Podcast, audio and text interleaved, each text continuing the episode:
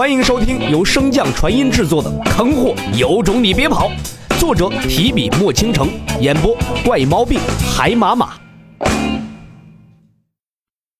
第三十四章，小脑斧的无妄之灾。傍晚的夕阳在蓝天的辉映下，云雾缭绕，漫天霞光。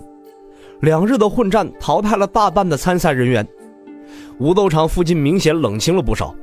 刚从卿家出来的洛尘，神识沉浸在手中的一枚玉珠中，缓慢前行。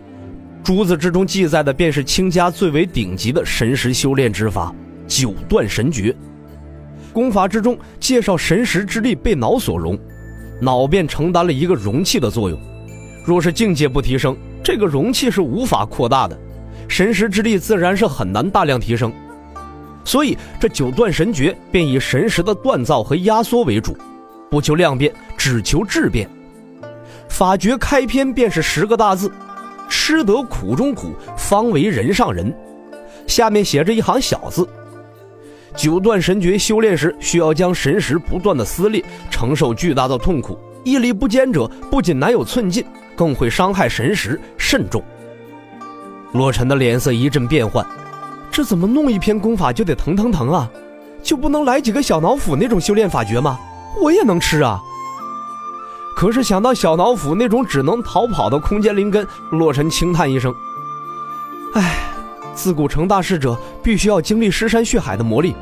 所谓血海，自然指的就是自己流的血要像海一样多。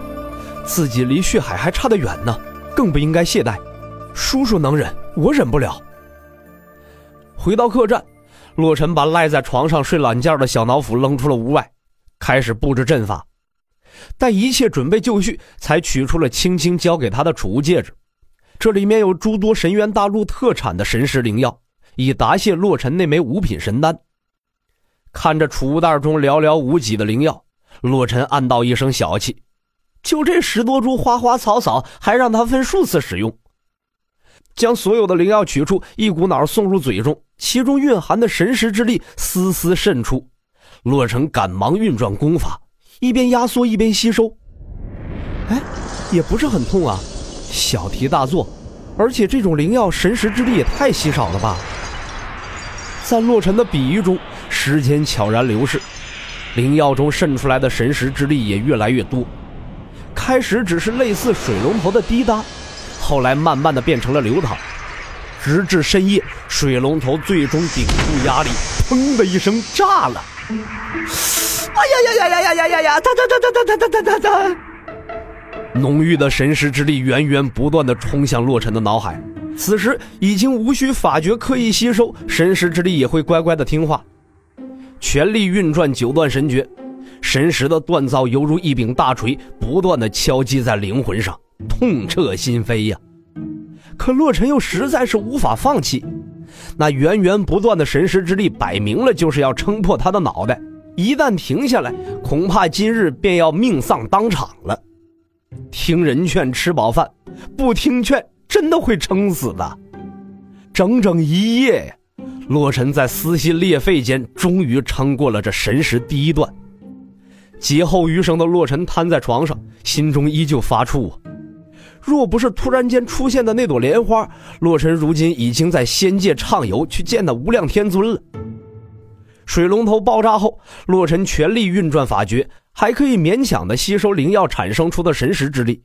可是最后连水管都炸了，那神识之力铺天盖地而来，洛尘的神识如同叶舟落海，真可谓是风雨飘摇啊！幸好在关键时刻，洛尘深处一朵五彩神莲出现，吸收掉了那蓬勃的神识之力。那便是老爹当年从冰神宫为我求来的运神莲。洛尘虽然内心惊异，可也没什么办法。无他，运神莲吸收完那多余的神识之力后，便重新隐退至灵魂深处，丝毫没有和洛尘交流的打算。傲娇至极呀！不过这运神莲倒是挺懂得人情世故的，放出一丝丝神识之力供洛尘修炼，极为贴心。难道他没有自己的意识？嗯，极有可能。来到这方世界这么久了。还并未见到成精的植物呢。刚确定了自己的想法，脑海中的运神莲便再度出现，只是一瞬便再次消失。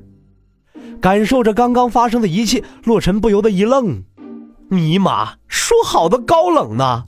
这么俏皮的出来打脸，真的好吗？”哎，烦呐！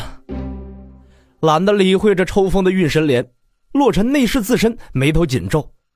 虽然早已预料到这个结果，可是看到如此凝练的神识，洛尘也是一阵的苦恼。九段神诀之所以被卿家奉为至宝，便是因为它的可塑性。第一段便决定了每次晋级和神识凝练的难度。第一次便是这般，那之后的每一次锻造神识所耗费的灵药和所承受的痛苦，洛尘想想都有点腿软呢。师弟，我们该去武斗场了。穆清雪的声音在屋外响起。洛尘收拾了一番，重新易容后，便向外走去。刚一出门，便对上了穆清雪那带着杀气的眸子和小脑斧那饱含幽怨的眼神你昨日去哪儿了？一直在房中修炼啊。洛尘一脸不解的看着穆清雪，怎么了？穆清雪并未理会洛尘，再次问道：“你昨日回客栈前去哪儿了？”洛尘瞬间明了，事情败露，当即坦白：“哦，去找青青换了一份修炼神识的法诀。我神识太弱了，昨日被那个严阵羞辱了一番，我不甘心。”穆清雪见他并未欺骗自己，而是事出有因，语气也温柔了下来：“以后有事告诉我。”我跟你一起面对，等碰到那个严阵，我帮你教训他。洛尘在心中撇了撇嘴，不以为然，脸上却是一片认真。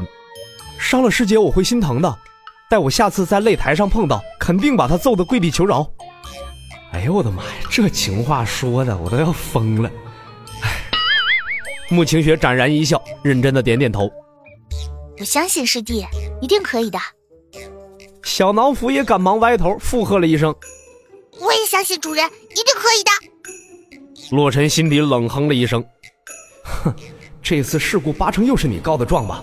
现在想讨好了，晚了。”小脑斧看着洛尘那人畜无害的笑容，心里发怵：“啊，主任这般模样是要杀妖的前奏啊！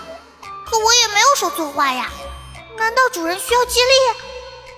想到此处，小脑斧脆生生的改口道：“主人太弱了，怕是要被人家按在台上跪地求饶。”呀！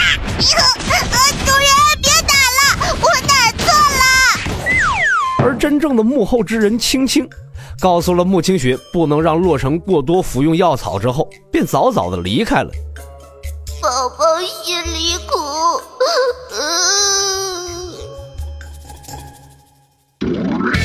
本集播讲完毕，感谢您的收听。如果喜欢，可以点击订阅哦，关注本账号还有更多好听的内容。还不快动动你的手指头！